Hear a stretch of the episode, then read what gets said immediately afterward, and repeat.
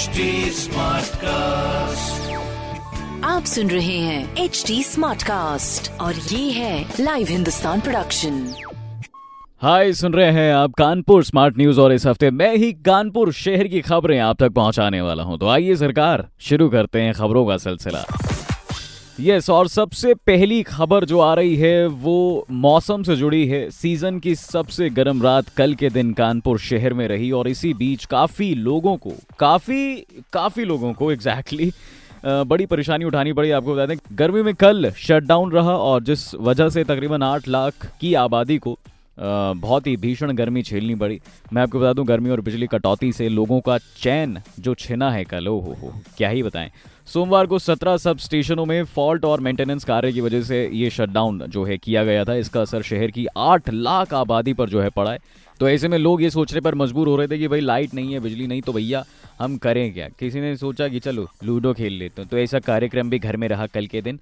गुरुवार से दिन का तापमान बढ़ना जो शुरू हुआ था वो अब तक जारी है 45 डिग्री के आसपास। कानपुर का दिन में आपको टेम्परेचर मिल सकता है तो प्लीज़ इस गर्मी से थोड़ी सी राहत आपको तभी मिलेगी मानसून जब आएगा। लेकिन उससे पहले आपको अपना ध्यान जो है रखना है। केरल में कहा जा रहा है, सत्ताईस मई तक मानसून आ जाएगा। लेकिन हमारे यूपी में भी तो आए भाई।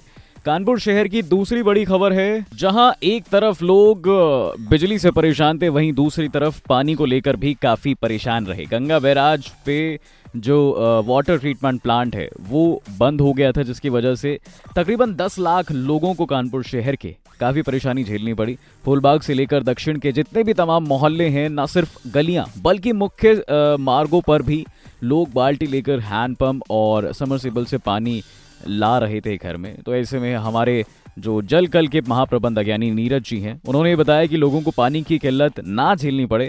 इसके लिए अतिरिक्त टैंकरों की व्यवस्था भी की गई है।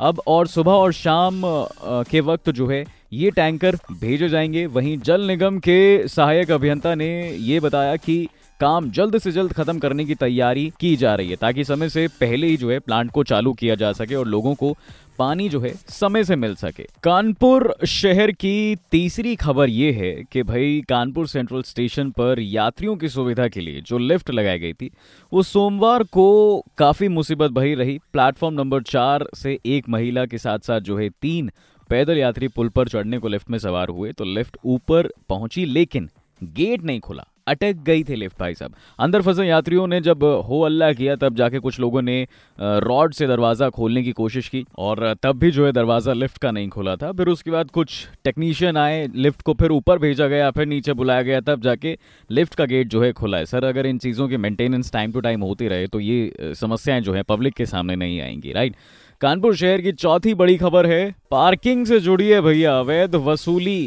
का जो बहाना है, वो लोगों ने ढूंढ लिया आपको बताते हैं इस खबर में विस्तार से क्या है। मोती झील में जो मेला लगा हुआ है कारगिल पार्क के सामने जो स्मार्ट पार्किंग बनी हुई है वहाँ पर, वो ठेके पर दी गई थी। लेकिन हकीकत यह है कि पार्क में सैर करने के लिए जो लोग वहाँ पर आते हैं, उनसे भी अवैध वसूली शुरू कर दी है। और ऐसे में पंद्रह रुपये बाइक का शुल्क तय किया गया था, लेकिन बीस रुपए की पर्ची काटी जा रही है। बहुत ही बढ़िया। पाँच रुपए इसके लिए रो गुरु।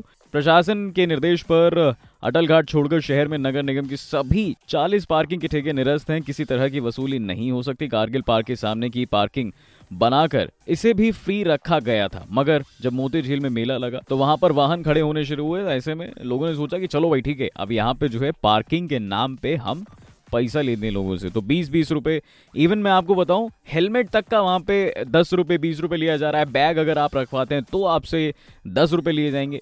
ये मामला जो है आजकल चल रहा है। कानपुर शहर की पांचवी बड़ी खबर है, कुछ इलाके सबसे ज़्यादा गर्म चल रहे हैं भाई साहब, जैसे कि चकेरी स्टेशन। छियालीस डिग्री टेम्परेचर वहाँ पर होता है दिन में, और कोयला नगर की बात करें तो चवालीस डिग्री होता है, टाटमिल चौराहे पर पैंतालीस डिग्री के आसपास टेम्परेचर पहुँच जाता है।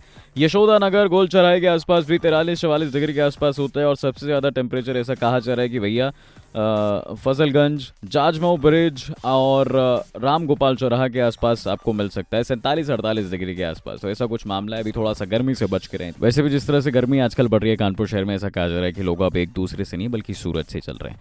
तो ये थी हमारी कानपुर शहर की पाँच बड़ी खबरें ऐसी खबरें सुनने के लिए आप पढ़ सकते हैं हिंदुस्तान अखबार।